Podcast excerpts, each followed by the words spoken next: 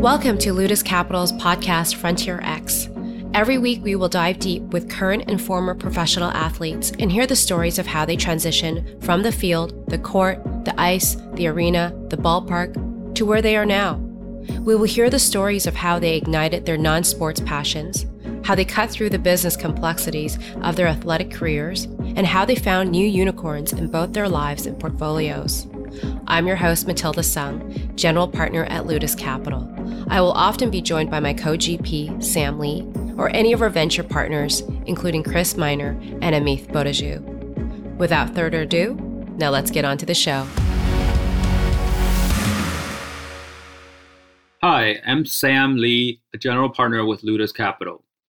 Today on the podcast, we have Amobi Okugo, who is a former soccer player with MLS and the Forbes 30 under 30 for achievement on and off the field.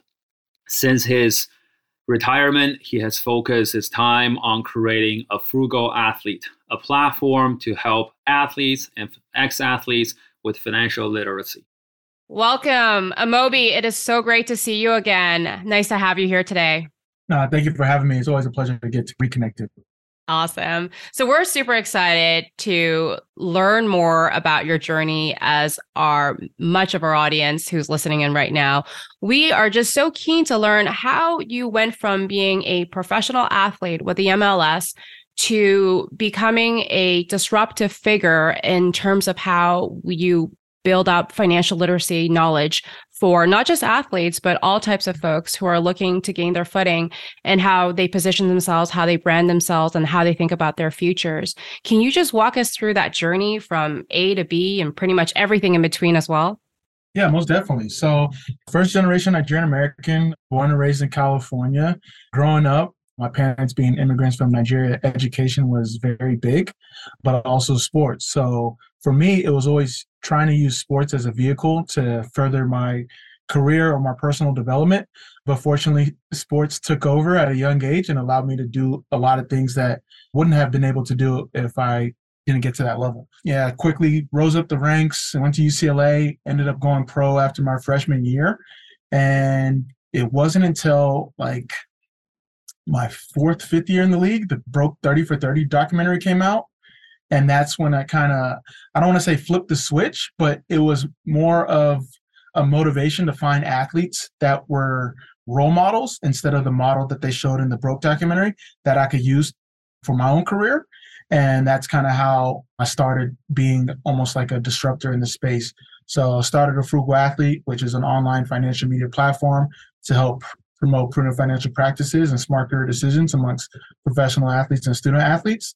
And that's kind of how it all went about. But I've always grown up strong support system. My parents always emphasized education and using sports as a vehicle instead of letting sports control you.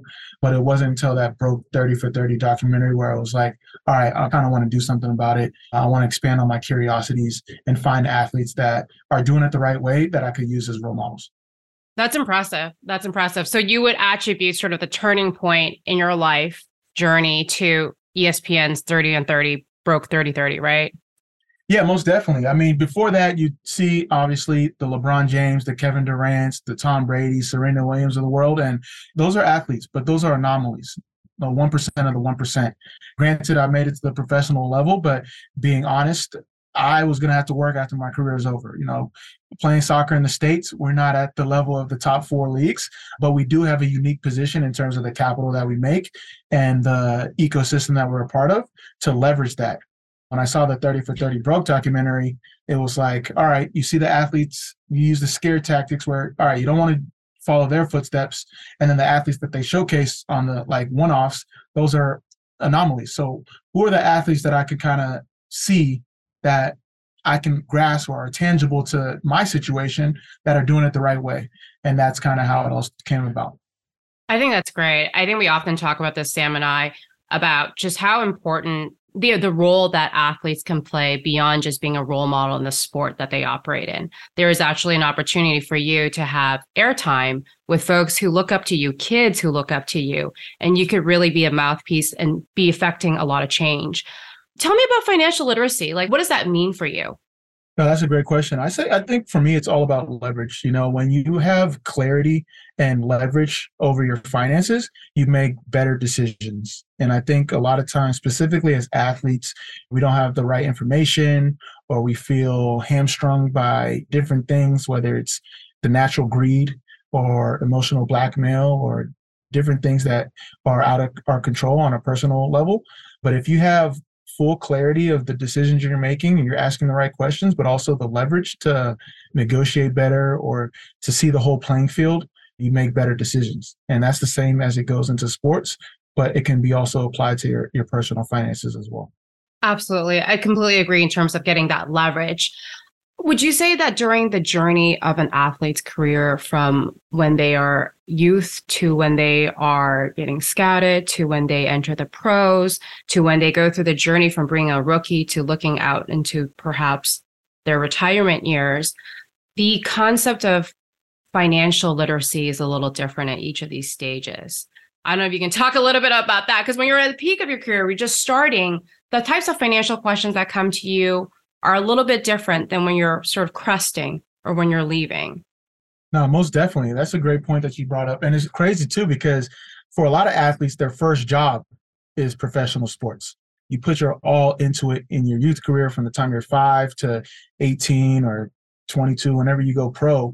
And that's like your first real job, your W 2. So the jump from adolescent to pro is such a vast jump you have to make adult decisions in the blink of an eye.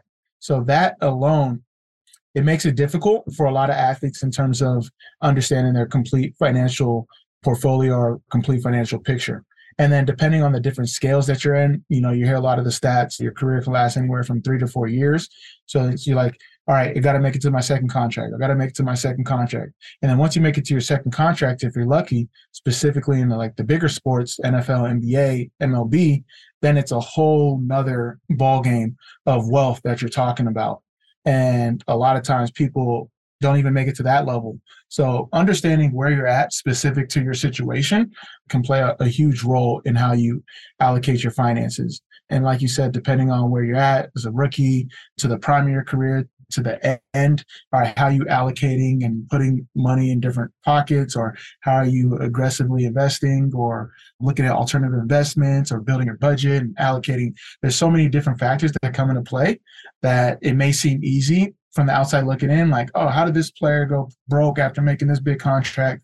But you don't see all the steps in place not only while they're playing but before then that laid the groundwork so fortunately some of the decisions that they make when they have money Totally. There's like some crazy stats, right? I don't know if it came out that documentary, but I think NFL athletes that retire, I think, I don't know, if it's like over 50% of them within five years have like lost the bulk of their wealth. It's some ridiculous measure that really makes you go, whoa, okay, something has gone awry in the years, like you were saying, and their prime time leading to when they exit it. And so I think a lot of what you mentioned just now was really just getting that perspective so you can make the right decisions at the right time. And so we have listeners who are and folks on our network that are specifically in this space, right? They may not necessarily retire, they're still there. How would you recommend folks surround themselves with the right people, the right resources, and just the right ethos to start thinking about this? Like, how did you do it? Who were some of the critical figures, if any, or resources that you turned to as you got educated in the space? No, most definitely. You know, I call to people like you when it comes to specifically alternative investments. You have to have the right team. And I think the great thing about sports is that you can apply it to business life. So coming into a draft, you have college scouts that scour the earth for top talent.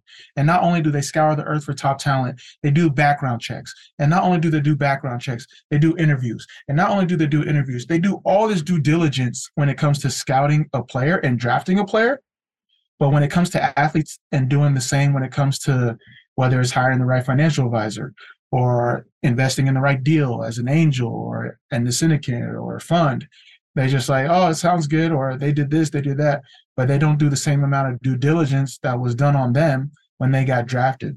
So applying those principles, I think, would really work in our favor. A general manager on the sports team, they're not just going to get a bunch of veterans. You know, you're going to get some high potential talent, some draft picks. You're going to get some people in their prime, you're going to get some veterans, just like that's how you should look at an investment portfolio. Obviously, we're not going to give specific investment advice, but trying to treat your investment portfolio like a general manager would. Different things like having a kitchen cabinet. So for me, early on, I really took the advice of mentors and having them on my team because they've seen a roadmap that I'm on. So obviously, at the end of the day, it's my decision. But if I could take solace in the fact that they've been there, done that, I think is really important. Another thing is audit your team. Just like if you're on the field and you're not performing, you have an end of the year meeting to see where you need to improve on. If you're not improving, they got to find someone else. If you have a tax accountant that's not doing well, or you get a slap on the wrist because you didn't allocate things in the right way, you might have to look to a different tax accountant. So I think using the sports terminology, and I try to emphasize sports terminologies because it's the best way to get across to athletes that we talk to, is really important as it pertains to an athlete and their financial portfolio. I love how you talk about making sure you do the right diligence to get the right team surrounding you as it relates to your finances, much like you would with your health, your fitness, how you play the game, how you're on the field, right?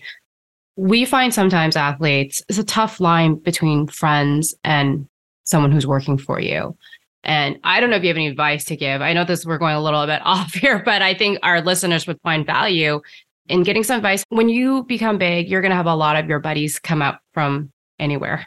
And they're going to want to offer you all this help and everything. And how do you give advice to athletes to try to draw the line and really do that diligence that you suggested, right? Really find the best folks who are in the best place to manage your alternative asset portfolio. It's not just somebody you went to high school with and hung out with and you trust. Trust is important, but how do you distinguish that and really make the right decision there? No, that's a great point. And I think it, it comes down to a few things, but at the end of the day, when it comes to working with family, friends, obviously people that have like an emotional pull to you. I'll start with three things, you know, invest instead of gift. So if there's ways you can invest in their learning, they may come to you with an idea, but you know, what work did they do to put in the effort to present that idea? Have they gone, not saying everyone needs like to go and get an MBA, but have they put in the work to qualify themselves? And if not, maybe they work with somebody that you're currently working with so that they can learn the ropes. You know, someone that's done it great is obviously LeBron James. Maverick Carter, he interned at Nike, you know, learned the ropes from the top executives a couple years once he felt established. Then he went on and they did their own thing. Same with Rich Paul. Interned or worked under CAA, learned enough, started his own things. Where a lot of times athletes that we both know, it's like, oh, yeah, you got drafted. I'm coming in right away. And no, there has to be a level of hours put in because you have to see the work done. You have to do the repetition. Another thing is Brandon Marshall said it best is use me, don't use me. So use me as a resource to get in the doors so that you can come back and help instead of just using me to deepen your pockets, whatever that looks like. And I think another thing is like, yeah, like you said, that trust factor, but also the results. At the end of the day, it's, it's a results business. So if you can't get results, as unfortunate as it is, it's really tough to continue to move forward, no matter who it is. And then I think the last thing is just communication, making sure the OKRs are established, but the communication, the dialogue to understand that, you know, if we get into business together as a friend, this is strictly business outside of these hours we're strictly friends or now or we're shifting our relationship from friends to strictly business you know just trying to figure that dynamic because a lot of times things get misconstrued friends think they get like a couple passes because they have a level of relationship that others don't have but when it comes to business and as an athlete you have to treat yourself as a fortune 500 company and you can't afford those mistakes I love it. Treat yourself like a Fortune 500 company. Totally. I love that longer term, you know, expectations, right? I think that's great that, you know, you're investing into people around you and they in turn are investing back to you. We talked about pro athletes. I want to jump real quick into sort of the new generation of athletes who are now when they're in college, they're dealing with uh, NIL and all that that comes with. So there's certainly the revenue are coming earlier than ever. So, and I know Moby, you've talked to a lot of colleges and organizations with their group of athletes. So wanted to hear your advice to this new generation in terms of what they can do, because certainly is a little bit different than versus the pro world. Yeah, it's changed the landscape uh, really. And NIL is, is both a blessing and a curse, depending on how proactive you are as an athlete. And obviously, everyone's saying brand deals, brand deals, brand deals. But with NIL, you have the opportunity to do so much more than just brand deals. So I think the initial step is laying the groundwork, you know, getting your affairs in order. You can ruin your career before you start it if you don't have the groundwork and the framework established. So I think for any student athlete, making sure your T's are crossed and your I's are dotted is really important. But most importantly, there's understanding the two things that you can do. You can either protect your brand or you can project your brand. And not only for brand deals, but opportunities if you want to start your own business or want to expand your network or want to figure out different ways to establish uh, relationships. Protect ownership of your domain, you know, making sure your social medias are clean, just different things and understanding your alumni database or uh, project, you know, how you present it socially, you know, understanding like your sponsorships between your colleges and if you have brand deals what, what's being navigated understanding your pillars like what points in your mission and values you want to get across to people. So those are the two things that you can do. And if you do those things well the rest will be able to be set up tremendously. So it, it, almost sounds like you have to be financially mature much earlier than you would otherwise, right? Because a lot of the other things we're dealing with are, you know, like you mentioned, the second contract in your pro career, but now you're dealing that as a freshman in college. So certainly there's a different dynamic to that where you're not able to have as much experience or as much experience around you to help you navigate that. Exactly. Just understanding different things. We've already seen, unfortunately, you know, young kids get exploited because they don't understand contract stipulations that they're signing. So whether it's like understanding the scope of work or, you know, exclusivity rights, different things like that, where it's like you got to protect your brand, you got to protect your NIL. And if you're just signing for a quick check and not understanding the long term implications of it, like you stated, make it hurt you in the long run.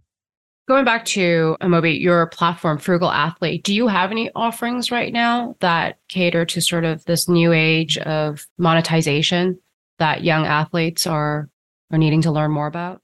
Yeah, so specifically with the Frugal Athlete, we do a lot of financial coaching, just helping athletes, young athletes, student athletes understand, you know, the basic principles as it pertains to your finances. You know, we're not going to help you in terms of financial investments. We are not able to and we do not want to get sued but when it comes to budgeting you know savings goals emergency funds different strategies in terms of how to invest like the different avenues that you can take how to audit your financial advisor what to look for in a financial advisor.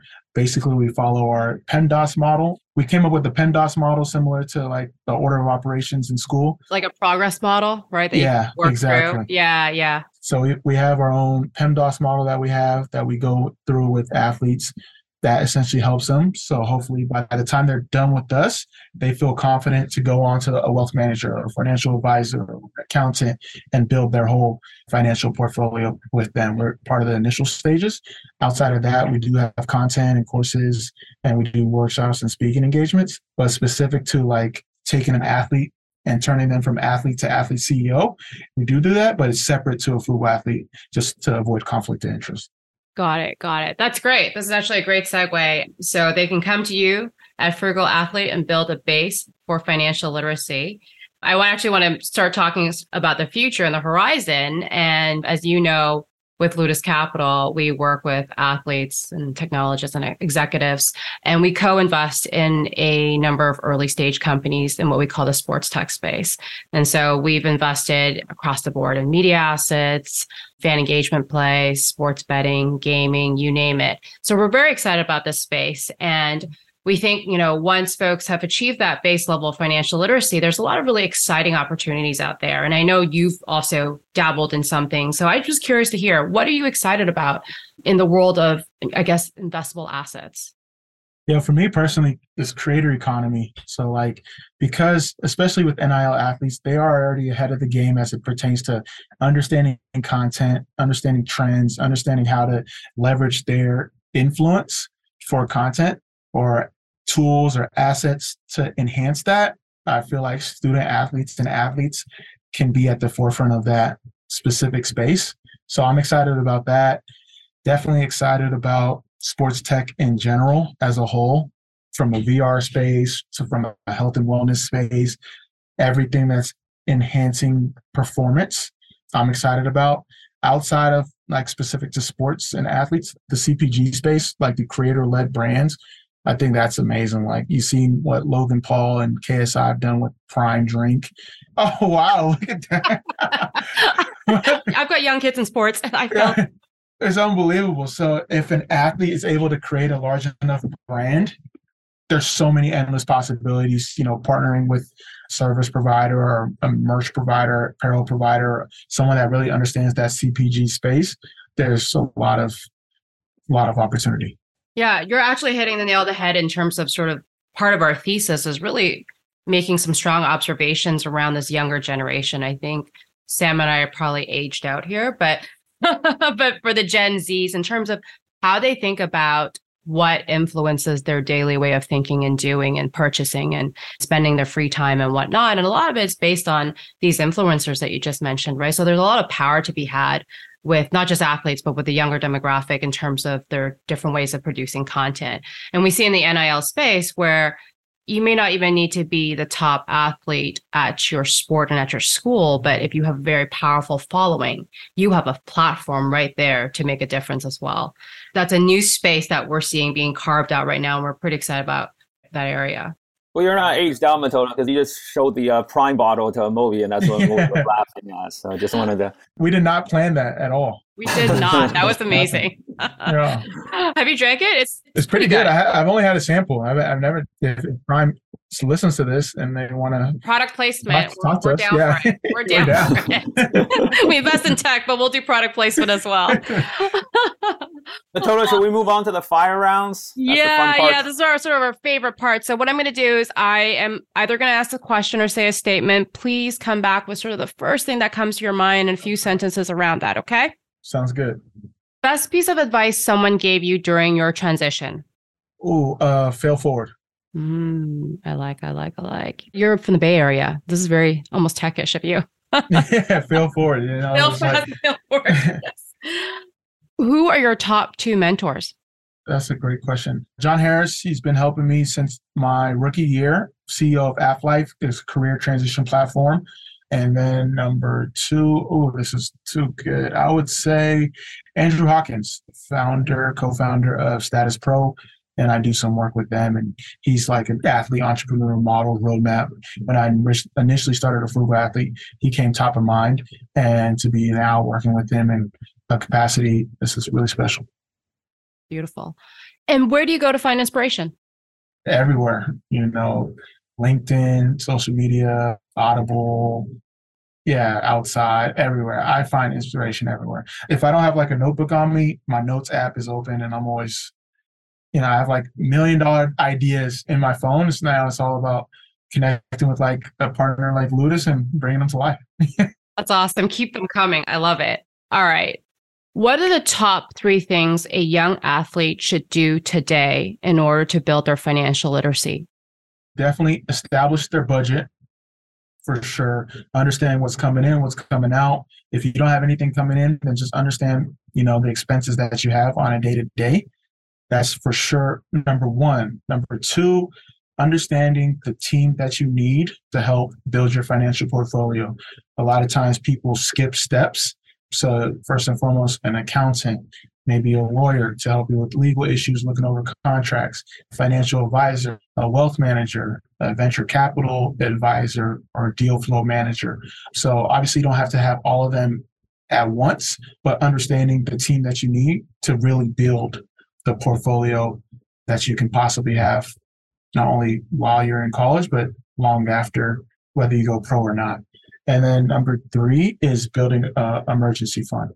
I think that's really important. Whether you transition, you need that buffer to give you some runway to find your next thing. Such wise words. Thank you. My goodness. Amobi, if folks and listeners want to get to know you or your services and your platform better, how can they get in touch and get in contact? Oh yeah, always available. So www.amobiokugo.com or www.afrugalathlete.com. At Amobi says on all social platforms. Amobi Okugo on LinkedIn. Not hard to find, and I always try to get back to people. So it's all about collaborating, and yeah, I would love to figure out ways to work together. Awesome. I love your LinkedIn post. Always uh, words of wisdom on there. Oh, thanks, Uh, man. Trying to grow it. Spoken like a true brand expert. Well, Amobi, it's been a pleasure to have you on today, and we're looking forward to seeing what collaborations we could have with you going forward. No, most definitely. Thank you so much for the, giving me space and time to share. And uh, I know we'll connect soon. Awesome. See you soon. Thanks so much. Thanks for listening to Ludis Capital's Frontier X podcast. For more information on the episode, the podcast, or Ludis Capital, please visit us on our website at www.ludis.capital. Be sure to subscribe to our show and follow us on social media LinkedIn, Twitter, and Insta to stay up to date on all things sports tech and venture capital related. And as always, thank you for tuning in.